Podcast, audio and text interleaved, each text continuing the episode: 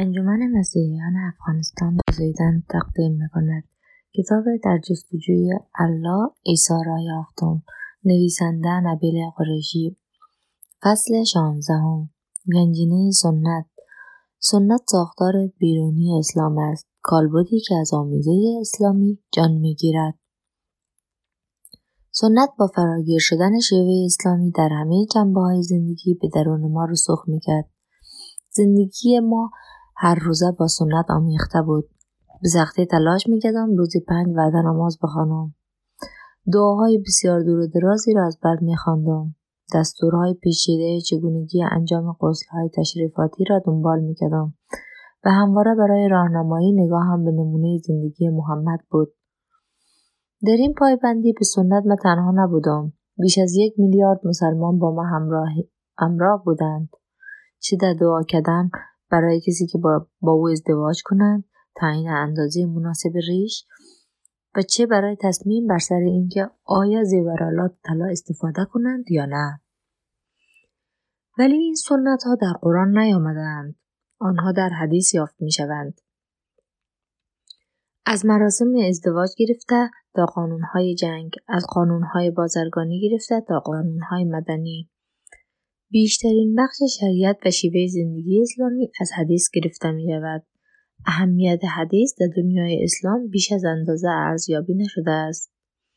هنگامی که ما واجب بزرگتر شدیم امی و ابا خیلی اهمیت می‌دادند به اینکه ما حدیث و احکام را بیاموزیم آنها اغلب حدیثی را از کتابهای حدیثی حدیث میخواندند و ما را تشویق می‌کردند عربی آن را حفظ کنیم و معنی آن را درک کنیم اولین باری که از ما خواستند حدیثی را حفظ کنیم یک روز عصر درست پس از نماز مغرب بود در حالی که هنوز سر سجاده بودیم بیتی بیتا ما شما می‌خواهیم که این حدیث کوتاه را حفظ کنید از حضرت عمر روایت است که محمد صلی الله گفت کردار بر اساس نیت انجام آنها داوری می شود.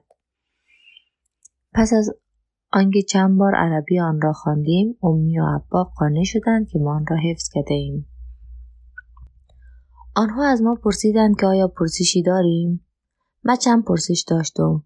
ابا این یکی در کدام کتاب حدیث آمده؟ این حدیث از کتاب صحیح بخارا آمده. درباره صحیح بخاری چی میدانی؟ صحیح بخاری معتبرترین کتاب حدیث است که توسط امام بخاری گردآوری شده این حدیث ها تا مدتی پس از مرگ محمد صلی الله به صورت کتاب گردآوری نشده بودند. حدیث های دروغ بسیاری ساخته شده بود و خیلی سخت می‌شد تعیین کرد که کدام یک از آنها درست هستند. امام بخاری 500 هزار حدیث را قبال کرد و 5 هزار تای آنها را که درستترین حدیث ها بودند بیرون کشید. به دنبال آن امی پرسید و او چگونه این کار را کرد؟ هنگامی که امام قرباری حدیثی را میشنید شخص گوینده حدیث را ارزیابی می‌کرد که آیا قابل اعتماد است یا نه اگر آن شخص بدنام بود اگر او هرگز کار نادرستی انجام نداده بود یا حتی اگر با حیوانات خیلی خوب رفتار نکرده بود امام بخاری آن حدیث را نادیده می گرفت. اگر او شخص را قابل اعتماد میافت از او می‌پرسید که آیا آن حدیث را از چه کسی شنیده و آن شخص دیگر آن را از چه کسی شنیده بود؟ و آن شخص سوم آن را از چه کسی شنیده بود؟ و همچنان می‌پرسید تا به محمد برسد. امام بخاری اعتبار هر فرد را در این زنجیره ارزیابی می‌کرد و از همه آنها خوشنام و قابل اعتماد بودند سپس آن حدیث را در کتابش ثبت می‌کرد. این زنجیره انتقال حدیث اسناد نامیده می‌شد. و بیش از اندازه برای پژوهشگران مسلمان پیروی سبک دارای اهمیت بود اسلام در جامعه قدرتمدار برخواست هنگامی که پرسیده می‌شد آیا این حدیث معتبر است آنها در جواب از اقتدار کسانی که آن را انتقال داده بودند اعتبار می گرفتند. حدیث بدون اسناد بیارزش شمرده می شود. مسلمانان کمتر روی کتاب های سیره حساب می کنند تا حدیث به ویژه به این دلیل در سیره اسناد ثبت نشده است. امی در ادامه گفت خیلی خوب بود. بیتی معتبرترین کتاب حدیث بعدی کدام است؟ نمی‌دانم. امی. اکنون با جی 18 سال داشت و به کالج می‌رفت. او دیگر برخلاف گذشته از این پرسش های مفصل خوشش نمی آمد. ولی امی با آسانی او را رها نمی کرد. البته که میدانی جلو تنها این یکی را جواب بده و تمام خواهد شد. کتاب حدیث معتبر پس از صحیح بخاری کدام است؟ صحیح مسلم. شاباش. نبیل. تو هیچ کتاب حدیث دیگری می‌شناسی؟ من سنن ابو داود را می‌شناسم و می‌دانم که شش کتاب حدیث دیگر وجود دارد که ما آنها را معتبر می‌دانیم و بقیه آمیزی از حدیث های معتبر و نامعتبر هستند این شش کتاب صحیح سته نامیده می‌شوند و سه کتاب معتبر اول صحیح بخاری صحیح مسلم و سنن ابو داود می باشند. ابا فهرست کتابها را به جای من ادامه داد دو و سه تای دیگر سنن ترمزی، سنین ابهاجه و سنن نسایه می باشند. اینها بهترین شش کتاب حدیث هستند. اما از میان آنها صحیح بخاری صحیح مسلم معتبرترین می باشند. امی به درنگ افزود ولی حتی معتبرترین آنها نیست سخنان محمد صلی الله هستند. نه سخنان الله ما نباید حدیث را با قرآن برابر بدانیم.